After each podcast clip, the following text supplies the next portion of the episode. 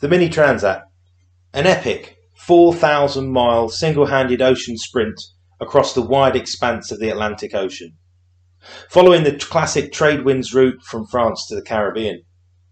The Mini Transat is a unique event for many reasons. The size of the boats and the fact that the ethos of this endurance race is designed to create genuine self sufficient status for the 80 plus solo sailors who take part in this mammoth biannual event. No outside communications apart from simple VHF radio are allowed.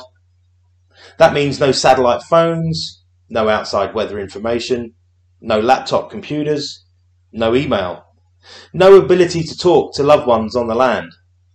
Nothing. The solo sailor is exactly that completely isolated from the outside world. In fact, competitors aren't even allowed electronic chart plotters. Instead, the sailor has to navigate with simple paper charts from the floor of the exposed cockpit for days and weeks on end. Even a traditional sextant is part of the mandatory equipment required on board, although in reality they're rarely used.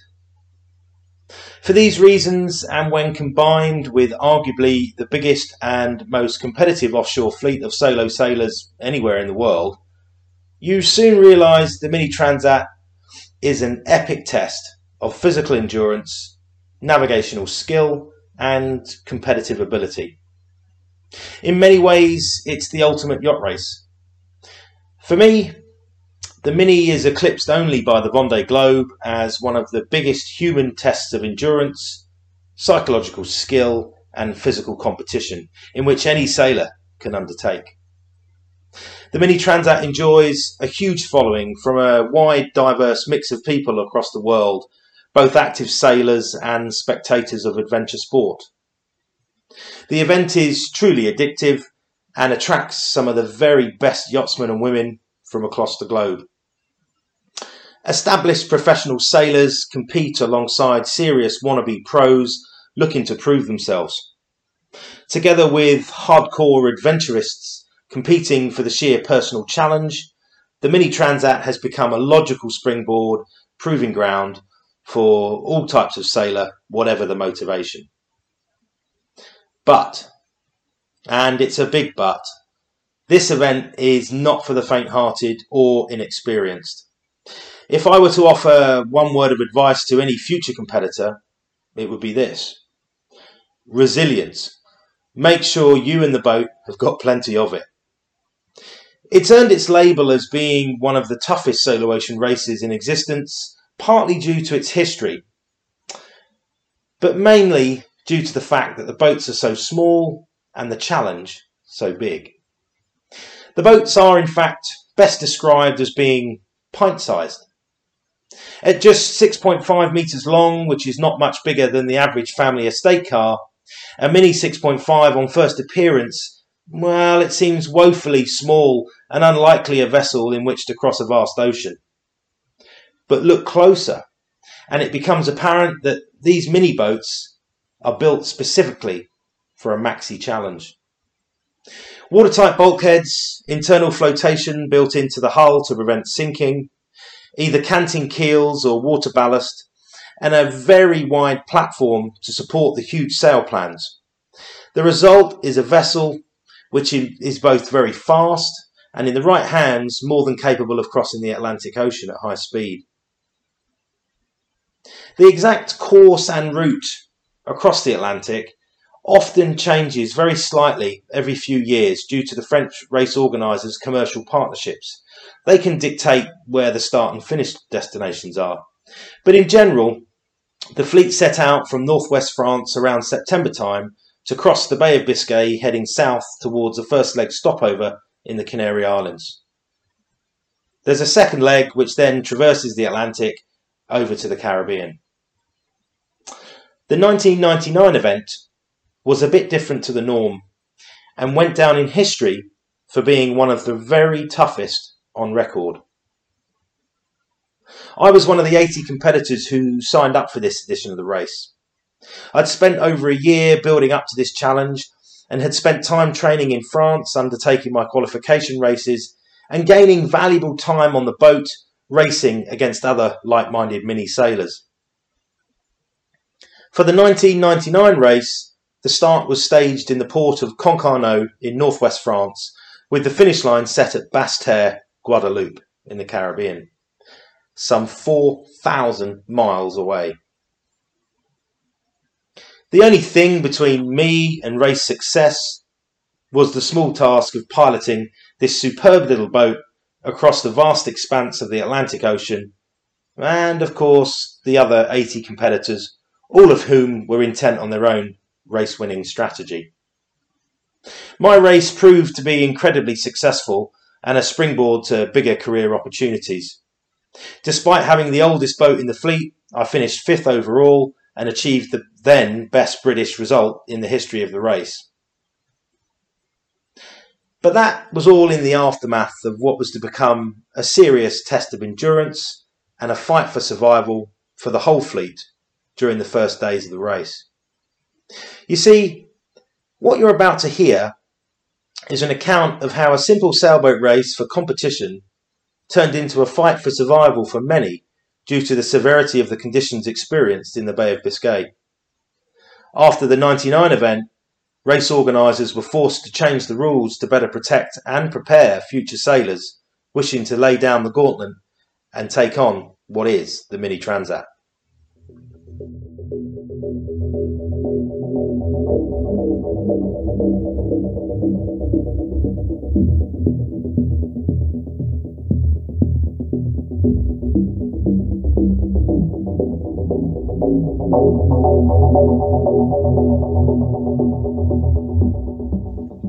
The 99 race and the storms in the Bay of Biscay were so severe that the conditions quickly unveiled the avid lack of preparation that many of the sailors were facing.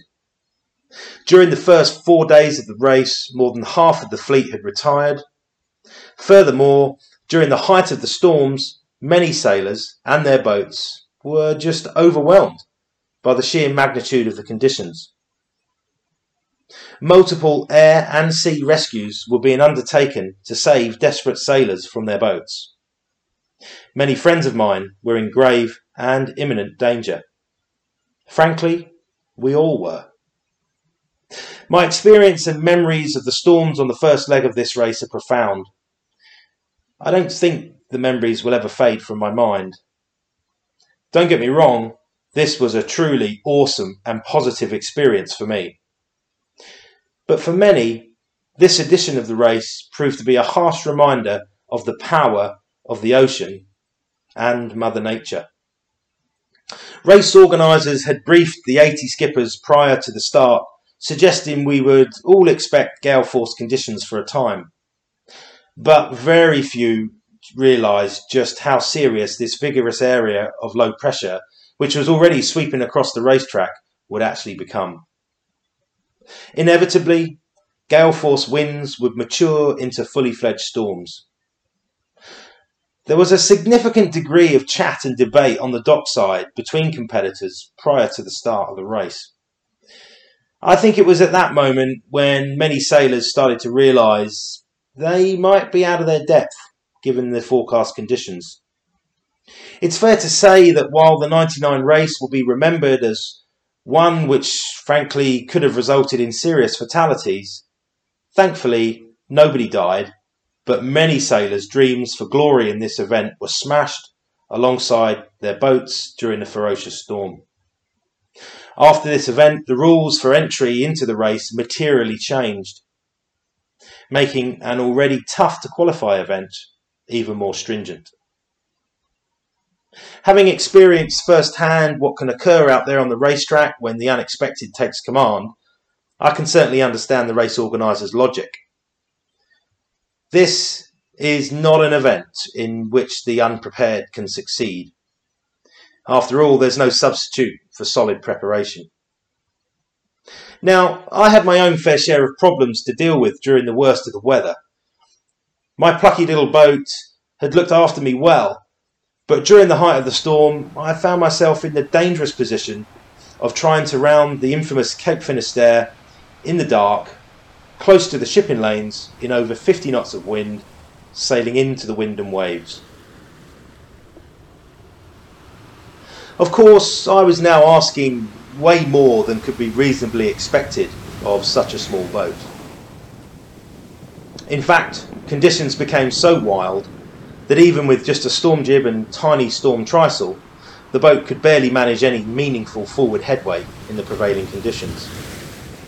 We were being constantly slammed by huge waves which swept over the deck, coming out of the darkness like unstoppable freight trains, laying my boat over on its side like a capsized dinghy on a lake. That last night in Biscay was a true test of resilience and personal de- determination. It took everything I had to get the boat through the conditions before we could finally resume racing again. I'd been in survival mode for three days. Others weren't so lucky, and I write about this account in full in my book, High Seas, High Stakes. So let me just set the scene. It's the first night of the Mini Transat. You're alone in the Bay of Biscay. Daylight has given way to an intimidating pitch black blanket of sky. The winds are increasing, conditions deteriorating. What's it really like to compete in the international mini transat race?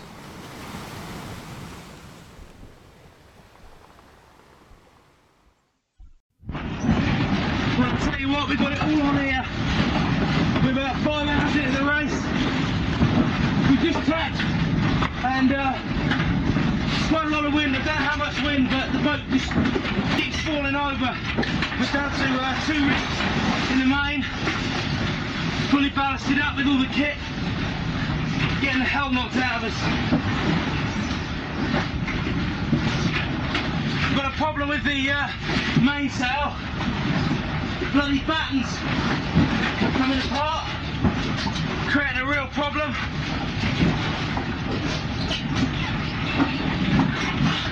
A real problem. Been just full on since the start.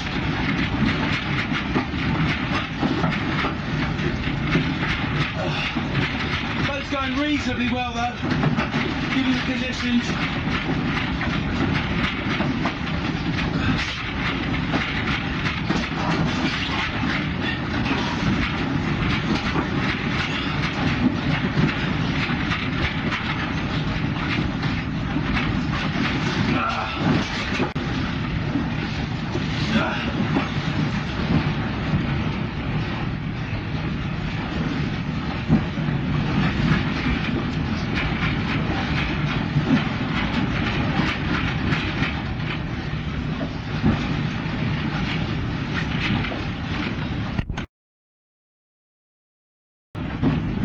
Just got this and ballast up five minutes after the last log entry.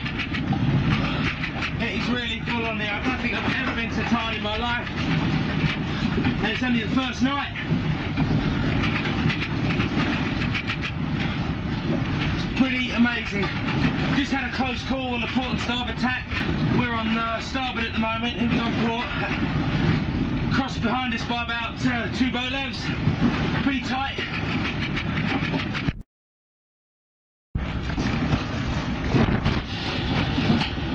Time is uh, 10 o'clock UTC. Really getting quite hammered out here. I've just had the main down on the deck because one of the battens have been uh, broken loose and uh, came out and it's causing the uh, main to flog a hell of a lot. I've done the best I can do and I've put the batten back in but I don't know how long it's going to last. And I'm really worried because if it comes out again, the mainsail isn't going to last these next few days before the wind moderates. So I'm very worried at the moment. We've got about 25 to 28 knots of breeze. We're down to two reefs in the main and a reef in the jib. Still overpressed. Horrible sea out here. Can't really see any other boats around. Although now I'm heading in a westerly direction, trying to get closer to the front, hoping that I'll be able to get the shift before other people do.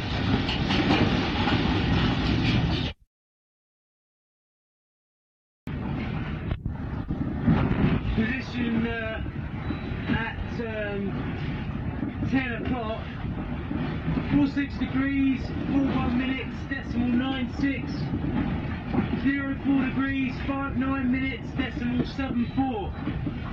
It's all happening now, I tell you. Just had the main back down on the deck, sewing in that um, second batten that uh, has been breaking loose. Came downstairs to find the bloody uh, camcorder under two foot of water, so that's stuff. And um, the boat is taking a real pounding, a real pounding. We're just uh, looking at the chart. We're just coming out of the off the continental shelf, so I'm hoping things are going to settle down a bit. But it's pretty full on at the moment, and uh, the boat is really getting taking quite a pasting.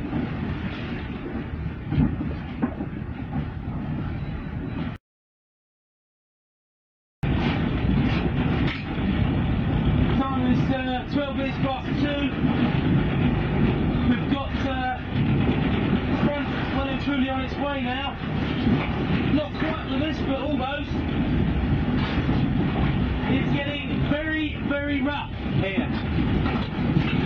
But the only word I can use to describe what's going on, it is very rough. I've just tapped onto starboard and uh, just stacking all the gear now. I don't think I've ever been this exhausted in my life. But it's bloody good though. Woo!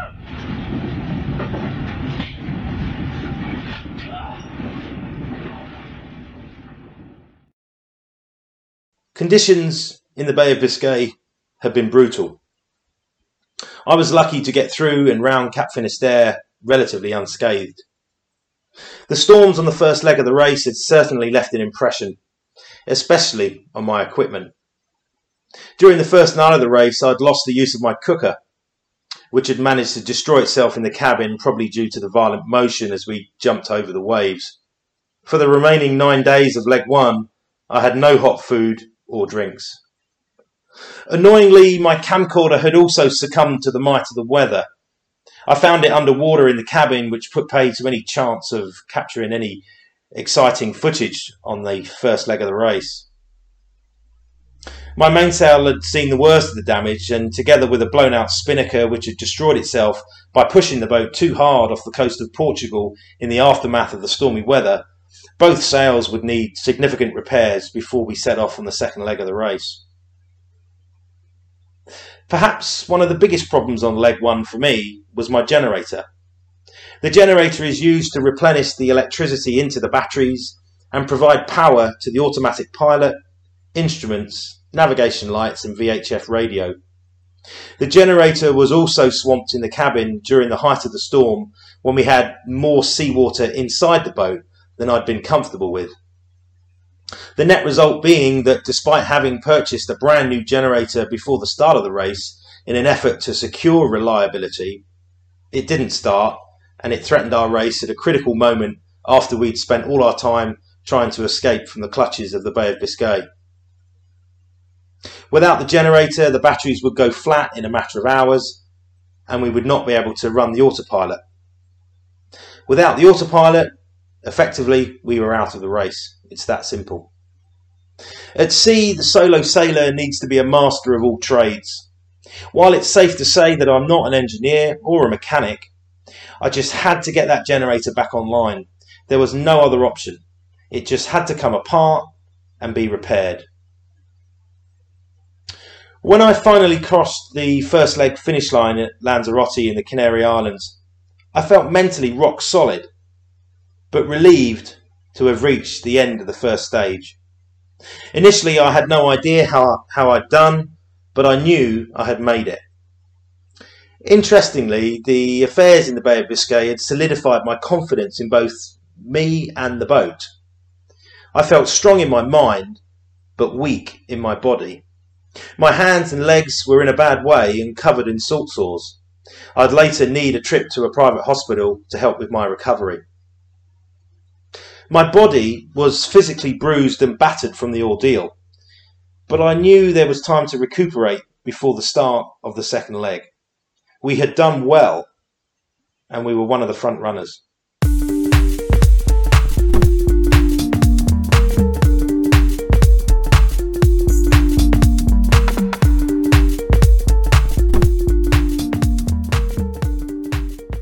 The second leg of the Mini Transat was a total contrast to leg one. The second stage was all about the racing and pushing the boat hard to get maximum performance.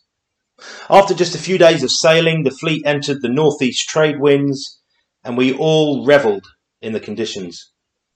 The northeast trade winds are the same winds which have blown seafarers across the wide expanse of the Atlantic Ocean from Europe to the Caribbean for centuries.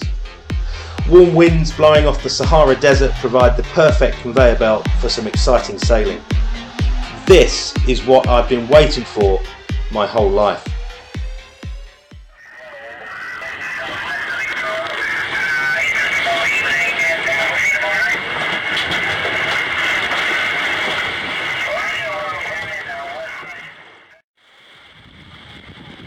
Here we are, uh, just had a bit of a um, windy cloud come through. Not a squall, but um, a bit of a cloud with a bit of pressure underneath it. Breeze went from about 10 knots up to about 18. We've still got masthead chutes up. Just uh, broke just before I put the camera on. Um, doing about 12 knots. It's really, really tricky in these these, sort of conditions with this masthead chute, you know, the boat bloody takes off, gets to a point where the pilot can't steer, you've got to get the kite down, shit, what, what do you do, you know? The boat ends up on its own, bloody hell. Here we go, we're off again. Shit. You know what I mean?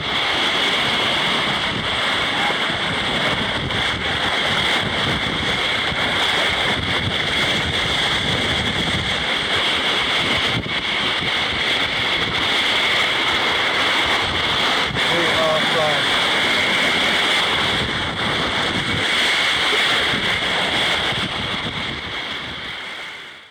Got the masthead chute up. Uh, finally, seems to have got the pilots uh, on a reasonable heading. It's all over the show at the moment, though. Uh, big problems with the pilots. Um, sometimes it works, sometimes it doesn't. It's got a mind of its own, I tell you. Um, both to the north, uh, the boats to the north of, of uh, my track uh, seem to be, uh, according to her, sailing into lighter winds now, sub 10 knots, uh, and boats south of 22 north, which is what we are, we're on about 2020 north. Um, we can expect breeze today, all day today, of between uh, 15 and 20 knots. We've probably got at the moment about 18 knots, uh, and we're making a nice course um, uh, pretty much um, down into, into the Guadeloupe region, uh, although we're still 2,000 miles away, but it's a good track. Um, reasonably happy with what's going on at the moment, although I would like to see some more, um, uh, like to cl- close up on these other boats that are further north. Some boats, looking at the chart, seem like they're a long way away, uh, long, long way further north. It's going to be very interesting to see uh, how things pan out in the next sort of five or six days. Um, I'm hoping we can um, pull back some time and um, basically, get, you know, get into the lead again. Um, reasonably happy with what, everything else. We seem to have a leak somewhere. Not quite sure where. There's no big deal at the moment. Generator's running well, and um, I suppose I'm not getting as much sleep as I'd like, but I'm getting a reasonable amount. Um, so um, starting to enjoy it.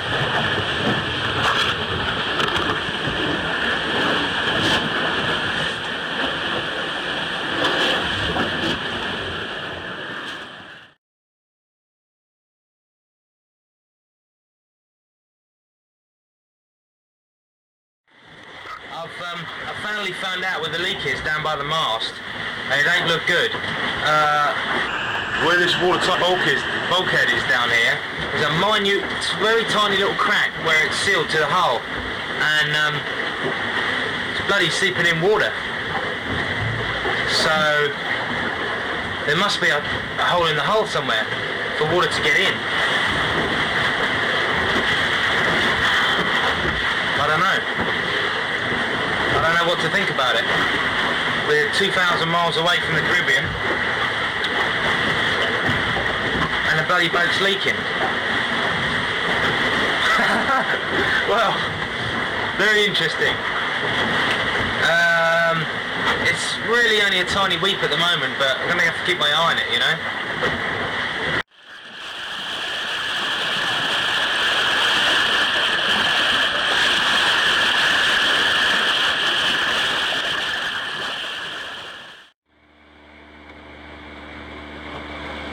Just charging the batteries now.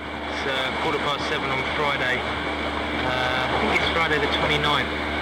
Um, just changed down from the masthead chute um, to the fractional chute, just because for the pilot really. Um, makes life a bit easier for the for the pilot to steer and means that I can get some sleep and I can do some navigation and uh, charge up the batteries uh, with the generator in confidence and stuff like that really. Um, if the breeze holds out this sort of pace, we'll probably keep this chute up all night. I'll get some, hopefully get some good sleep and uh, then um, game for tomorrow. Just with a big chute up, the uh, the pilot can't can't cope, and you get every couple of minutes you get a bit of uh, pressure come through that lays the boat over on its side, and you know, it's it's not good for the boat. You, it's not good for the sails, and you're going to break something eventually, you know. So um, I think you've got to take the the step of um, ease back, get some kit, do the necessary jobs, get the chute up and press full speed ahead when you can, and uh, just ease back slightly, uh, you know, when you've got, a, got things to do. Pretty happy with what's going on at the moment, and uh, just sort of uh, looking into the end of uh, day eight.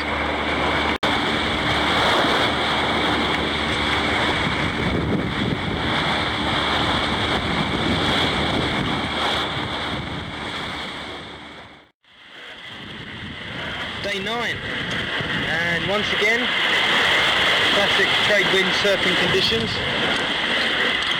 Um, things going well uh, today so far. We've taken a lot of miles out of uh, the fleet last night, and um, we're only uh, seven miles behind Josephine now, and two miles behind uh, Andorra, France. And we're only um, 30 odd miles behind Navman, so uh, the game is most definitely afoot. Oh, it's great sailing when it's like this. Spinnaker up, Mainswell, Troy Bins, here we go. Earlier on we had a, a squall come through which was great. Put a reef in the main, 14 knots of boat speed, here we go, bring it on. Excellent fun, really good. Just looking forward to getting into the Caribbean now though and uh, finishing this race. And uh, hopefully in a top five position, I think we can do it. I think uh, There's no reason why we can't. Just got to make sure and hope we don't break anything. And of course, hope that we go the right way.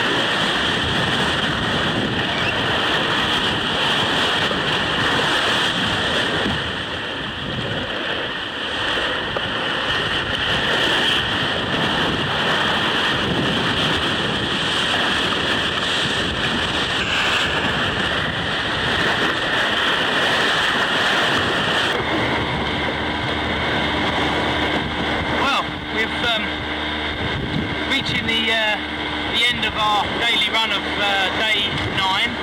It's uh, quarter past seven in the evening, and um, you can't see, but we've got the fractional chute up, full mainsail, making about between eight and ten knots. So uh, look in the background. It's a lovely day. Just charging the batteries as well, and. Uh, got a little bit of a problem. Down here, about there, like a lump. And it's very painful if I push it in. So I'm not quite sure what it is, but I just hope it's okay and I hope it doesn't uh, create any problems over the next nine days. I reckon we've got about nine days to the finish if these sort of conditions hold up.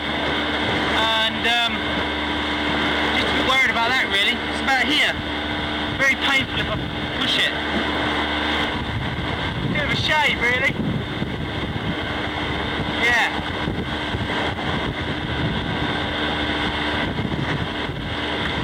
Been the best day sailing yet so far today. Great sailing, really good fun. Really, really good fun. 9.6, 9.7, 10 knots. Woo! 10.6 knots, 10.8. Uh, these boats just fantastic, fantastic.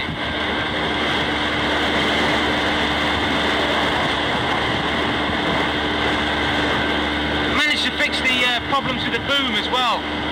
Managed to use all the uh, the new uh, Vectran uh, lashing, 2.5 millimeter lashing that we've used um, uh, or that we've developed with English braids great job. It slashed up the boom right in the, in the place where I wanted it. And um, without looking closely, you, you wouldn't think there's a problem there now. So it's all, it's all done and dusted.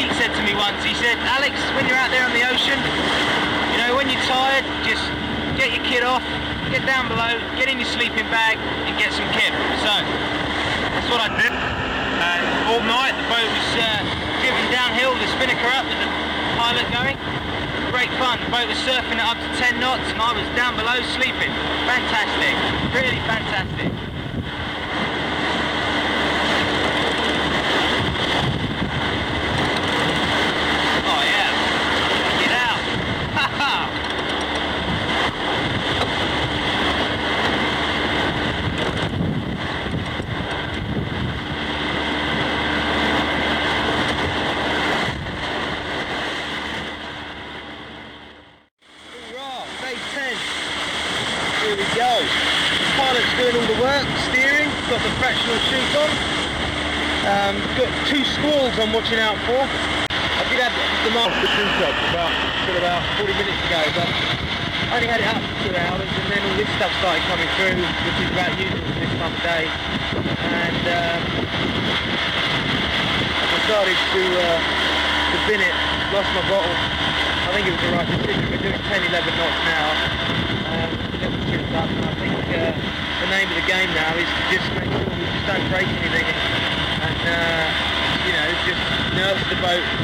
finish, you know. Try and get out some places on all the other guys, but at the same time, don't, don't stuff the boat up, you know.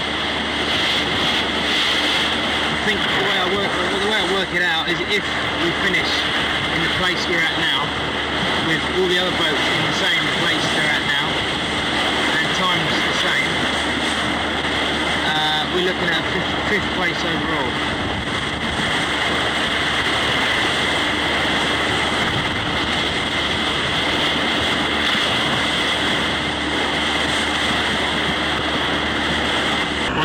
it's uh, time to charge the batteries uh, batteries up. The pilot, the, the, when it's doing this sort of speed, the pilot works quite hard and takes a lot of juice out of the battery. So. Uh,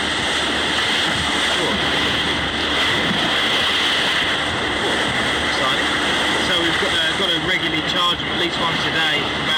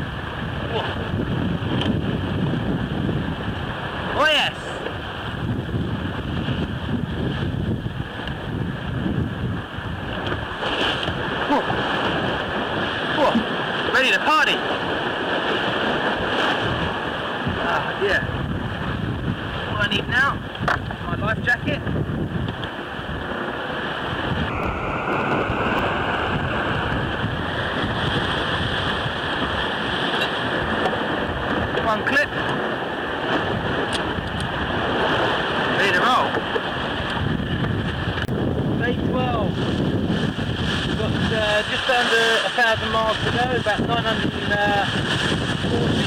um, to a waypoint uh, about 30 miles from the finish.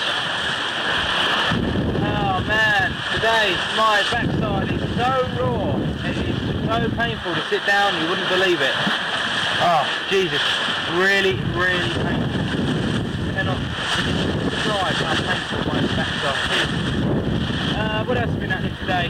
Um, well, we had a major major um, bump fight for the uh, autopilot. I had to take the, uh, the handsets a bit and sort out the loose wire. Um, I, didn't cut the wire and re-slice it, which, is an option if it continues to be a problem. Uh, but what I did do was take it up on the outside um, in such a way that it was working at the moment touch wood. Tried to get the position today, we're, still, we're in 8th place today, although uh, um, so I presume that means we're ninth still.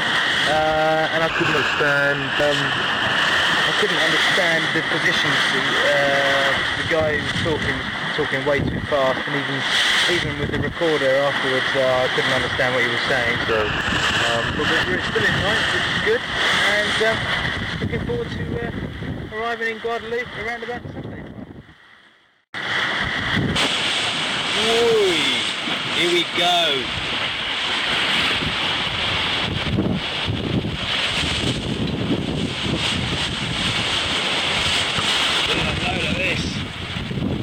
um, about 11 o'clock in the evening on uh, Tuesday, the uh, 2nd of November. Got a lot of squalls coming through every few minutes.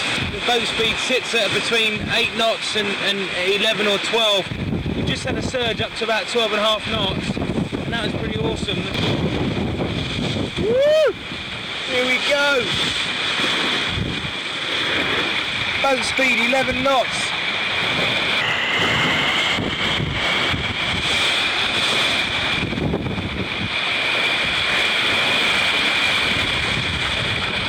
We are horsing.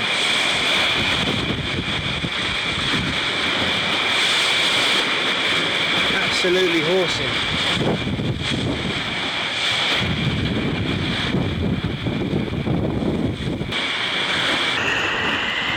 English braids, English braids, heading out to sea. English braids, English braids, surfing rather quickly.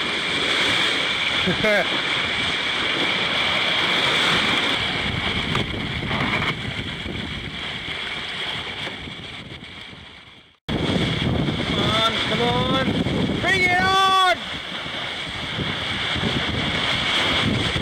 Thousand miles to go. Bring it on! Oh, I've got a wet arse now.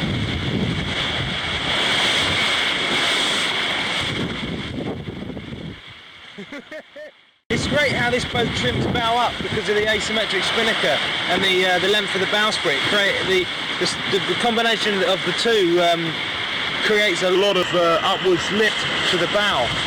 So uh, what it basically means is you can push the boat quite hard downwind in, in big breeze with um, with big waves because it lifts the bow. There's always the tendency. Here we go. Bring it on! And there's no tendency for it to nosedive unless you're really, really, really pushing it. There's a lot of flare on the bow as well, so uh, big radius on the bow, on the stem. So that all helps to give it a bit of buoyancy up, up forward, stop the nose from diving in.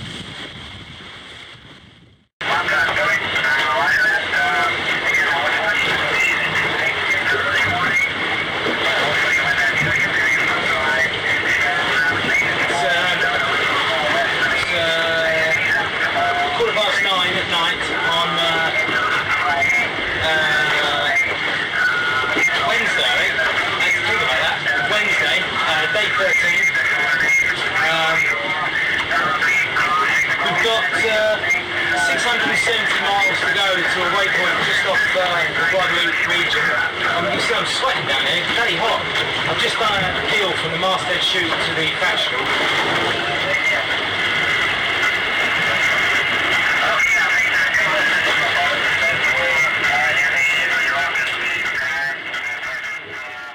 Some serious breeze behind us.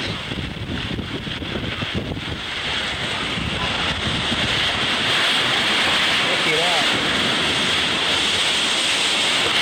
Wow. Two reefs in the main. Little spinnaker up. We are flying along, doing about 10 to 12 and a half knots. We're actually underpowered.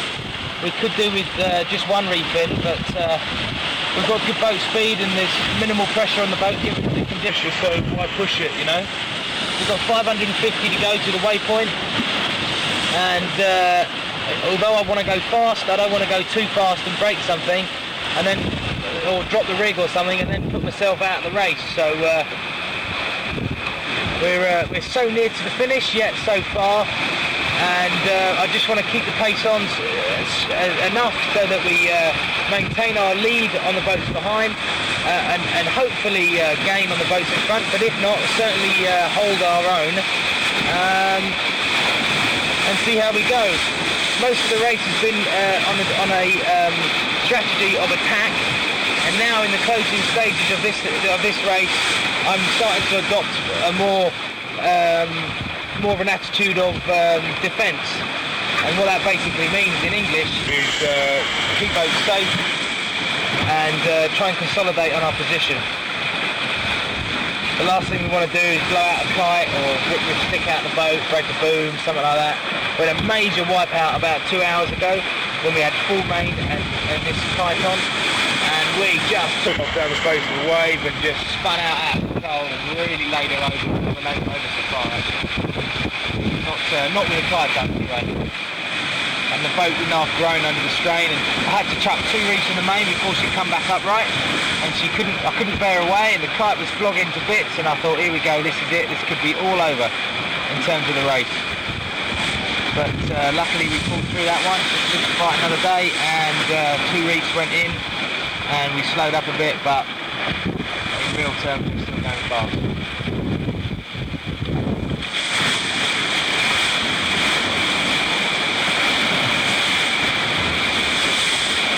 Well I don't know if we can see this but over there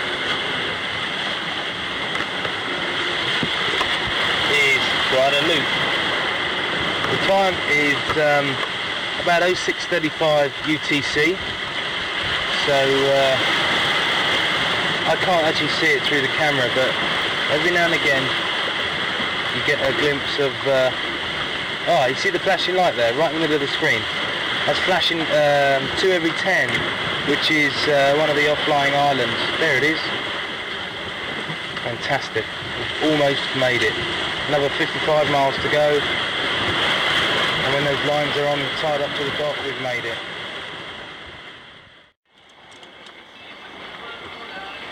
It's day uh, 16, early hours of day 16, and um,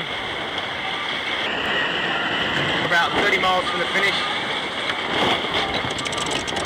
Got the masthead chute up, party frock, making about uh, six knots towards the headland uh, just before we round the, uh, the headland to get into Riviere Sens. So uh, things going well at the moment. Just had another spinnaker wrap around the forestay just before I put the, uh, the film on and had to sort that out. Um, but apart from that, things are okay. Uh, and looking forward to getting in within about four or five hours.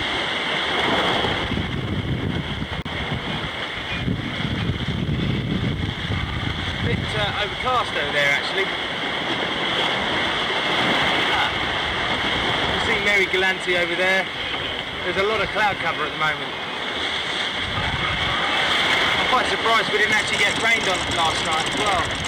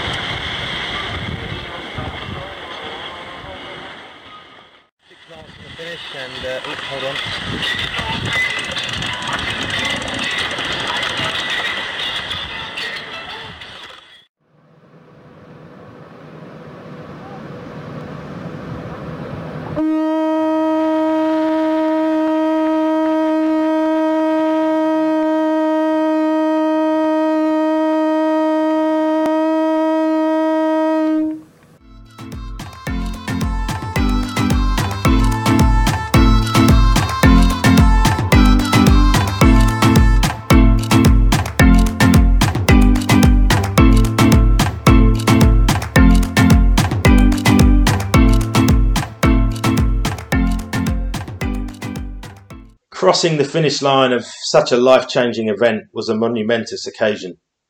My father had flown out from the UK to be there when I arrived. I was pleased he was there to see his son appear on the horizon after what had been such an epic race of endurance. I had done it. I had crossed the Atlantic solo, and I'd achieved the best British result in the history of the race. I have such fond memories of the Mini Transat. It's without doubt a very special event, a life changing experience. For most who compete, it's a one off experience. For me, I actually often think about having another crack at it. What I like most about the Mini Transat is its simplicity. One person, one small boat, and one very big ocean.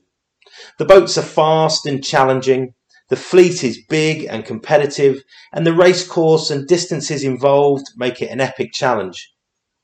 I hope you've enjoyed listening to this podcast, and I look forward to sharing more of my experiences out there on the ocean. If you want to know more and keep up to date with my latest news and podcasts, go to my website, alexbennett.co.uk, and click on the subscribe button.